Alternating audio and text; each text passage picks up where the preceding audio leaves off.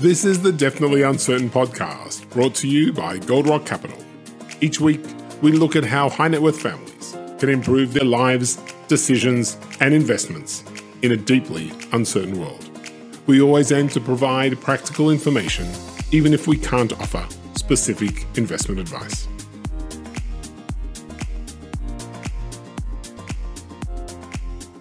This is the Definitely Uncertain podcast. My name is Darren Rockman, and I'm a partner at Goldrock Capital, the 21 year old multifamily office servicing high net worth families in Israel and around the world. Last year, 2020, will be remembered for many things pandemics, US elections, market crashes, and subsequent recoveries. But here in the Middle East, also for the Abraham Accords. And to talk to us about what the Abraham Accords are looking like one year later, I'm uh, welcoming to the podcast Eliav Benjamin. Hi, Eliav. Hi, Darren. Good afternoon.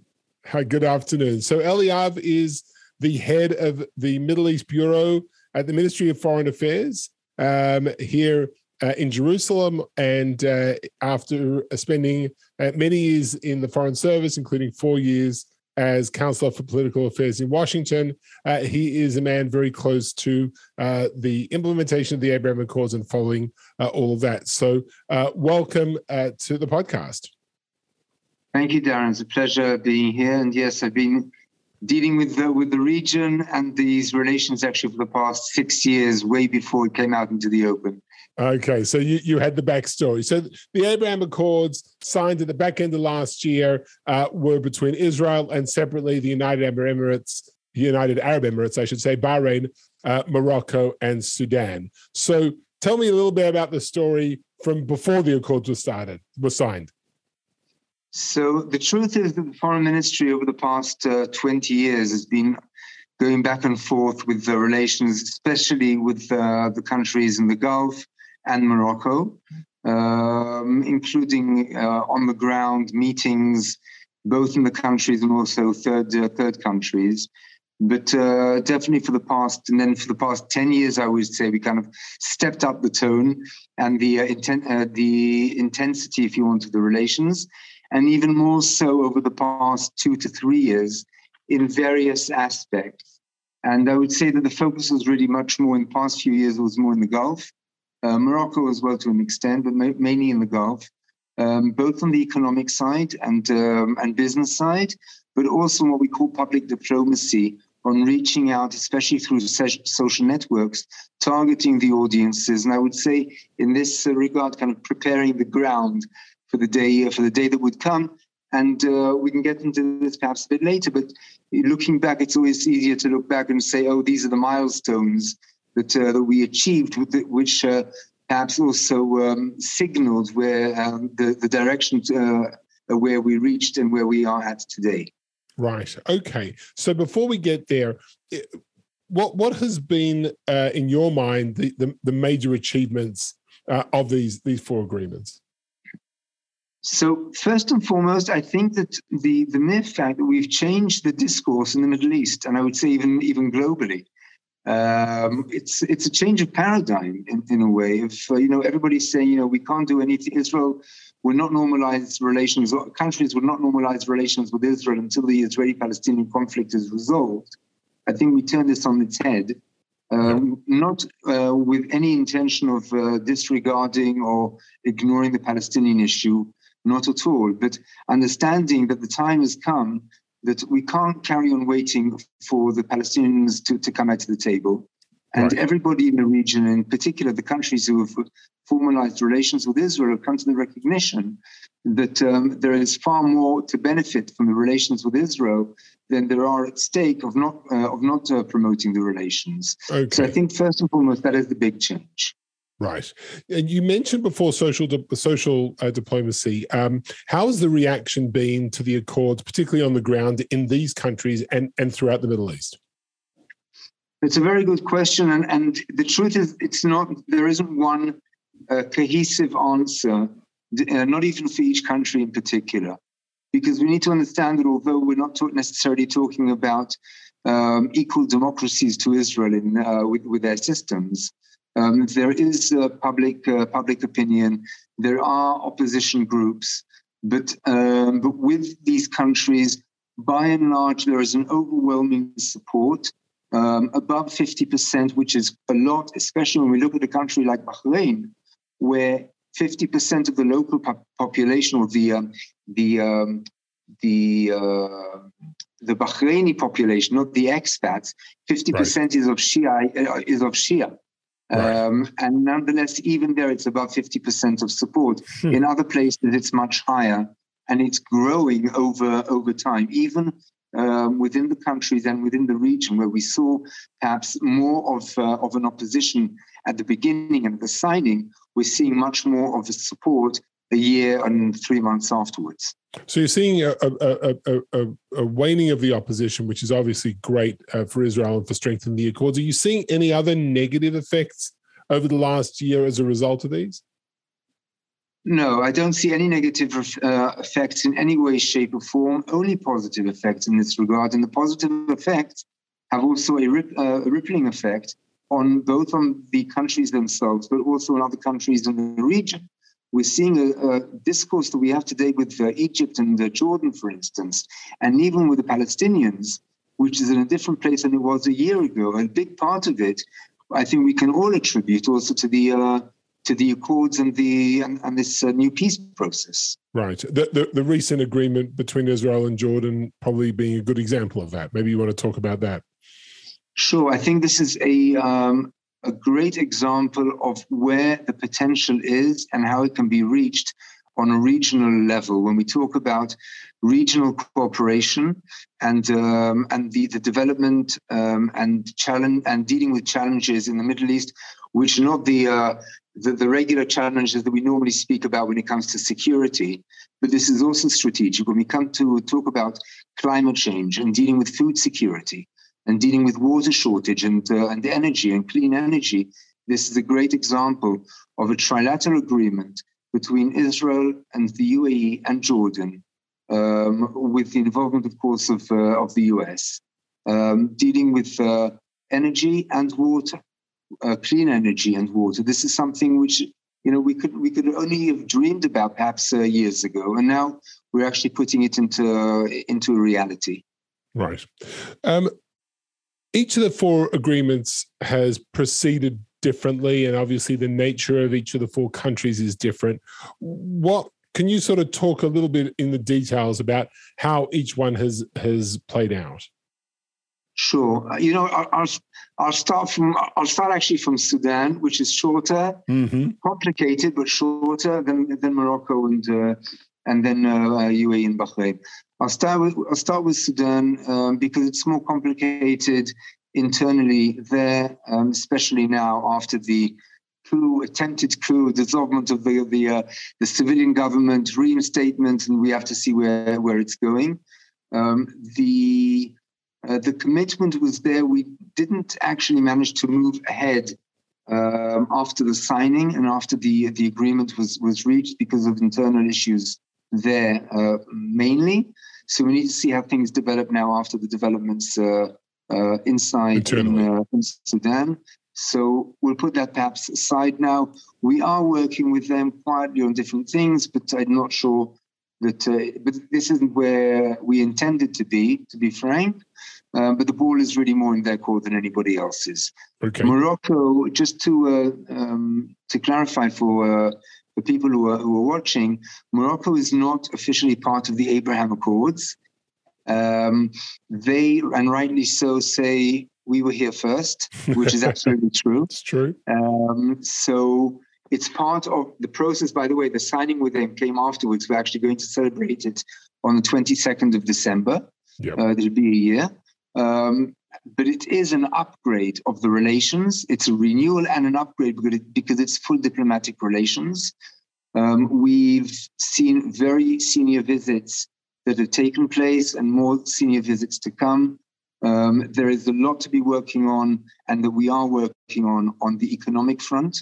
Um, there is a huge amount of interest from their side on cooperation in fields of uh, uh, energy and water and uh, automobile industry and also on uh, aviation and even uh, aerospace, which, which, are all areas that, uh, that we have, I think, uh, uh, things to uh, to work with them on. And of course, on the cultural side, I don't think that any of us can disregard the Jewish heritage, the Moroccan heritage, and the fact that we have between a million and, and, a million and a half Israelis who are of Moroccan descent. Having said that, both for Morocco and for Israel, we do not want to um, um, lay the foundations and base the relationship on um, on that. The relationship goes far far beyond. Okay. So, so and what about so what about the Gulf Morocco. states? Uh, yeah. Now, with, now moving on to to the Gulf, um, and here as well, we need to understand uh, even within the Gulf, different countries, different dynamics, and uh, and, and different types of relationships. Uh, Bahrain um, which I had the pleasure and uh, privilege to visit quite a number of times and to get to know them over, over the years. One of the huge advantages that they have is, is the size, and in this regard, the small size, and also that they are also very well organized, also on the legal front. And I think this is also important for businesses who want to operate there. It's also a one stop shop in, in many ways, um, and everybody knows everybody. It's right. also a great gateway to other places, including, yes, Saudi. Saudi Arabia. Um, and they don't necessarily shy away from it, but I don't want to, to be seen, and they don't want to be seen, and rightly so, as any type of stepping stone. Right. Uh, in this regard, but there is a huge amount of potential which is already being uh, materialized, both in the uh, medical sector, in the water water sector. Uh, two agreements that have already been signed. This has been made public by Mekorot, with uh, the um, uh, Electricity and Water uh, Association of, of Bahrain, and also between um, being Israel's national water company. Exactly, and also between uh, Sheba Hospital and two very, very prominent medical facilities there. But there is fintech. I mean, there, there are so many areas to to cooperate on. That's okay. with, uh, with Bahrain. That's with yeah. Bahrain. With with UAE, much bigger, much longer story. I'm not sure we have too much time to go into too much into everything, but uh, I'll, I'll, take your lead on this. But um, I do want to point out a few things. We've uh, had, uh, first of all, we've got the expo, um, which is a huge thing. The Israeli pavilion there, for those who haven't yet visited, I uh, encourage and invite to visit. It's in a prominent location. We've invested, we, the state of Israel, has invested tens of millions of shekels in this pavilion um, with interagency um, cooperation. We've had to date about, I think, nine uh, ministers who visited the UAE since the beginning of the expo at the beginning of October. It'll run until the end of, uh, of March. And I'm saying this not just because the visits are important, but the contents that come in the visits and out of the visits are much more important apart from the visibility of the of the relationships. We've signed I think 17 uh, government to government agreements with the UAE. We've got close to 20 more that are in the in the pipeline, and all this is in 15 months. We've had the visit of uh, um, of Yair Lapid there, um, the inauguration there of our embassy in Abu Dhabi, our consulate general in Dubai, as he has also visited Bahrain and Morocco and inaugurated the embassies there. So we, by and large, the, the trajectory is hugely positive. We're talking about um, in trade uh, trade volume, 15 months. Just take this. I'm saying this again. 15 months. We're already at two million, two billion dollars of trade. Um, two billion dollars of trade. Two billion dollars, more or less, give or take. We're talking about um, investments. Uh, the most famous one is Mubadala, um, uh, which uh, acquired Delek's share in, uh, I think it was uh, Tamar. Tamar, yes. Uh, at 1.1 or 1.2 billion. Um, and over about 300,000 Israelis who visited there over over the past year. It's it's quite phenomenal, actually. So, w- with all of that, um, how do you measure well, let, us talk about something slightly different. Um, I'm going to uh, cut that question. So, uh, with all of that, in which direction is the trade flowing? Are we seeing uh, Israeli Israel exporting to the United Arab Emirates, or is it coming the other way? And what types of goods and services are we seeing um, along that export route? It, it's a it's a very good uh, question, Darren, and, and the truth is, it's more or less equal. Um, within the sum that I mentioned, to be fair, a lot of it is actually diamonds. Okay. Uh, which did happen also before. There was a very good cooperation going on between the Israeli Diamond Exchange and the Dubai Diamond Exchange, and um, cooperation to the level of even assisting in some way, shape, or form, and actually forming the the Diamond Exchange there. Mm-hmm. Um, but other than that, it's in um, uh, also on, on uh, logistics. Um, Jebel Ali port is a huge hub for the region and uh, towards Asia, which cuts a lot of costs for Israeli companies and allows opportunities for re-export, repackaging, mm-hmm. and re-export, which is Great. also important. And then, of course, there's the whole area, the the whole uh, world, if you want, of um, of high tech, which is a you know huge term as, as we all know, um, which is, is, in different sectors. I mean, even agriculture areas that we're dealing with them. Some of them, yes, is low tech, but a lot of it is also the the high the high end of uh, of cooperation. We're seeing investments in Israeli uh, in Israeli companies, and we're seeing Israeli companies both in the agricultural sector, but also in the high tech, and also VCs that are opening shop in uh, in Abu Dhabi and uh, and Dubai mainly um, understanding that they have to have you know presence on the on the ground, and and of course there's also the tourism, uh, which uh, which is interesting because we're seeing Israeli hotels that are looking at not only at getting Emirati investments here, but actually opening something and operating uh, operating things uh, in uh, in the UAE. In the UAE, okay. Now, you know, any anybody that's uh, visited um, uh, the, the UAE has come back, uh, you know, well, I'll, I'll, say that question again. There's been a lot of excitement by people who've gone to visit, and obviously Expo's been a big, big attraction. And I think overall in Israel, uh, the, the feeling that this has been a, game changer uh, has been palpable. Is it felt? Is it viewed in the same way from the other side? Do do decision makers and business people on the other side of the table have the same level of optimism and excitement that you have, and, and that we've seen generally throughout Israel? Um, the answer, uh, in large, is yes. Uh, I'll put a but to it. Um, and the, the but is if the first year can be uh, defined or described as a honeymoon, um, like any relationship, I think we're now in the uh, at the stage of okay, reality has sunk in. Um, yeah. All kinds of um, business opportunities that people tried to promote, kind of the the uh, let's let's put it this way, the serious ones are there. Right. Um, and and and it's just natural. Look, I, I, spent four years in my in the past in Shanghai, and and I see similarities in this regard, where everybody wants a piece of the pie at the beginning, um, but then they understand that it involves investment, investment yeah. of time, investment of resources, investment of money, and um, and it's a strategic decision to work with the, with the UAE. It's not just another market or another partner. You have to build the relationships. It's a long term thing. Um, and it, go, it go, goes also vice versa. There is a huge level and still is. And I think they, uh, and it's our job also to, to make sure that it continues. Ours on a government level, but I think also family offices, private sector, um, and, and everybody else to, to make sure that it continues the, the level of enthusiasm by showing the um, the potential, but beyond just the potential of the fruits of this uh, of this relationship, the economic side and the economic um, uh, element in the relationship is hugely is is a it's it's a um, it's central nearly to the to the relationship to both countries. And it's important not just to to show the fruits of it to uh, on the you know at the end of the quarter for the companies but for the people on the ground to uh, to actually be able to uh, to benefit from it. This and, is important. and, and are we seeing any sort of common mistakes that israelis are making as they're approaching doing business particularly with the uae um, should I start with oh I know everything and um, let's let's oh. uh, let's make a deal? Isn't that in our national DNA? Oh, absolutely. uh, I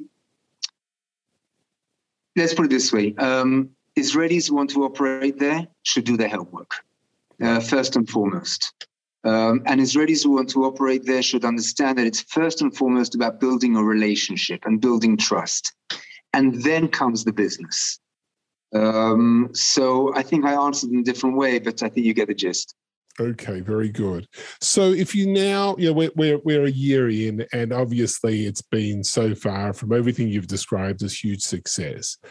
How do you, and, and this has been the honeymoon period, uh, what, what does 2022 look like? And, and maybe what does 2023 look like? What what are we going to see more shebas are we going to see more Delek drilling um, type transactions? Are going to see you know more de- more deals like Israel Aerospace that have got into security and technology cooperation. Are we going to see more of this? Or do you are you expecting other things? So Hanukkah time is normally a time, you know, we talk about miracles. Um, so the miracle happened in a way uh, 15 months ago, but we're still kind of li- li- living off it in a way. Um, but it's not just a not just a miracle, and it really is a time to to look uh, at the the past year and the year the year to come, and perhaps uh, uh also 2023. We are actually working um, in quite a phenomenal way uh, on the governmental level as an interagency uh, joint effort to look at this, which is something which we haven't always known to do in the past, uh, which we're happy to, uh, to lead as, as the foreign ministry, getting all the government agencies and ministries on board um, to build the roadmap together. And we're building it actually together with the Emiratis um, on all levels, on strategic and security, on culture, but yes, absolutely so much on uh, uh, on business and uh, and economy. And as I said earlier, I mean, if the first year was the year of the honeymoon, huge expectations.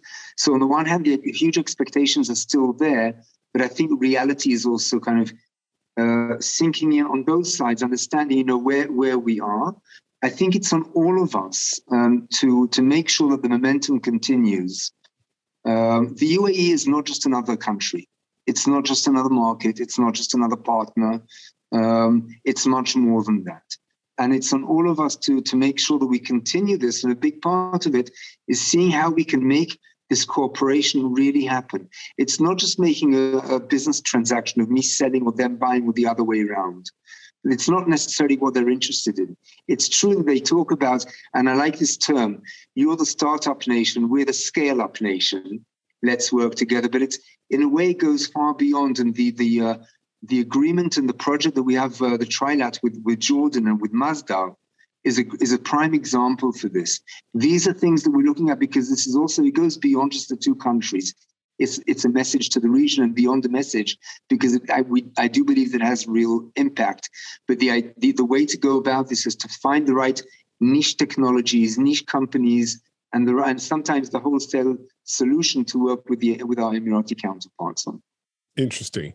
Um, you mentioned before uh, Bahrain and obviously the relationship there with Saudi. Um, are, are, we, as a, as a or are you as the foreign ministry, working on expanding the Abraham Accords? Are there possibilities? Are we likely to see the uh, new changes or new agreements over the coming few years?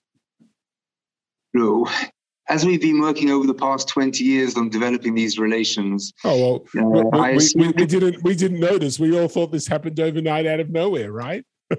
Exactly exactly. Uh, by the way this is one of the big differences and i think one of the one of the huge um, um, good things that um, that this uh, these agreements showed that we built it in a way as a bottom up approach we build the foundations. And this is what we're actually working on, I would say, with nearly every country in uh, the what we call the MENA region, Middle East and North Africa.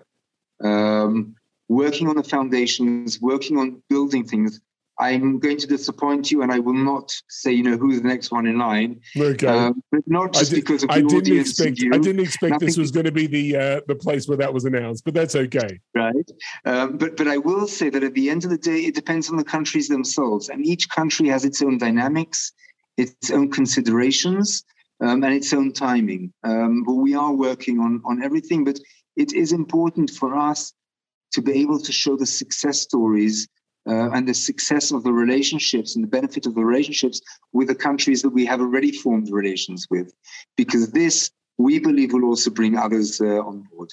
Right. Well, there's one name that we didn't mention so far on the podcast, and I'm not going to allow uh, um, the uh, episode to end without it, which is Iran, um, which obviously sits uh, on the other side of the ledger uh, when you think about these agreements and the dynamic that's allowed it. Um, uh, has the uh, ongoing uh, difficulty and the, the the attempt once again by Europe and the United States to enter into an agreement with Iran is that a still an important factor in the relationship that we have with the countries, particularly in the Gulf, and and, and you know how how does that dynamic look uh, as we look into next year and beyond? So I think with all these countries, and especially you know the countries with whom we have uh, form, form formalized these relations, we see eye to eye on the dangers um, and the threats that uh, that come from uh, from Iran. I'd say there's no daylight in the way that we see the, the threats. Um, it is true that um, each of us see things, see, put a focus on different elements of the threats. For them, Iran is a direct neighbor. Yes. So the nuclear issue goes over their head in a way. They're much more concerned, if you want, of direct missiles, um, direct intervention in what goes on in their in their countries, and so on. But the threat is, is there. We talk to them about everything. Um, we talk to the Americans about everything, um, and we, you know, we're all uh, concerned of where Iran is going and uh, how Iran is playing with uh, playing with the world in this regard. Apropos the uh, resumption of uh, of the talks, we'll have to see how it uh, how it plays how it plays out. But there is definitely um, a level of cooperation, and I would dare say that that's also part of the the incentive of all of us to enter into these relationships, amongst other things um, that we that we talk about both regionally and uh, bilaterally, of course. Okay, well, uh, Eliav Benjamin from the uh, Ministry of Foreign Affairs uh, of Israel in Jerusalem, thank you very, very much for that overview uh, a year on into the Abraham Accords and, of course, into the agreement with Morocco, which is not part of the Abraham Accords, something that we all should remember. So, thanks very, very much indeed. Thank you. Thank you, Darren. Okay. And um, everybody, thanks for watching and look out, out for more episodes uh, of the Definitely Uncertain podcast coming soon your way. Uh, thank you very much again. Bye bye.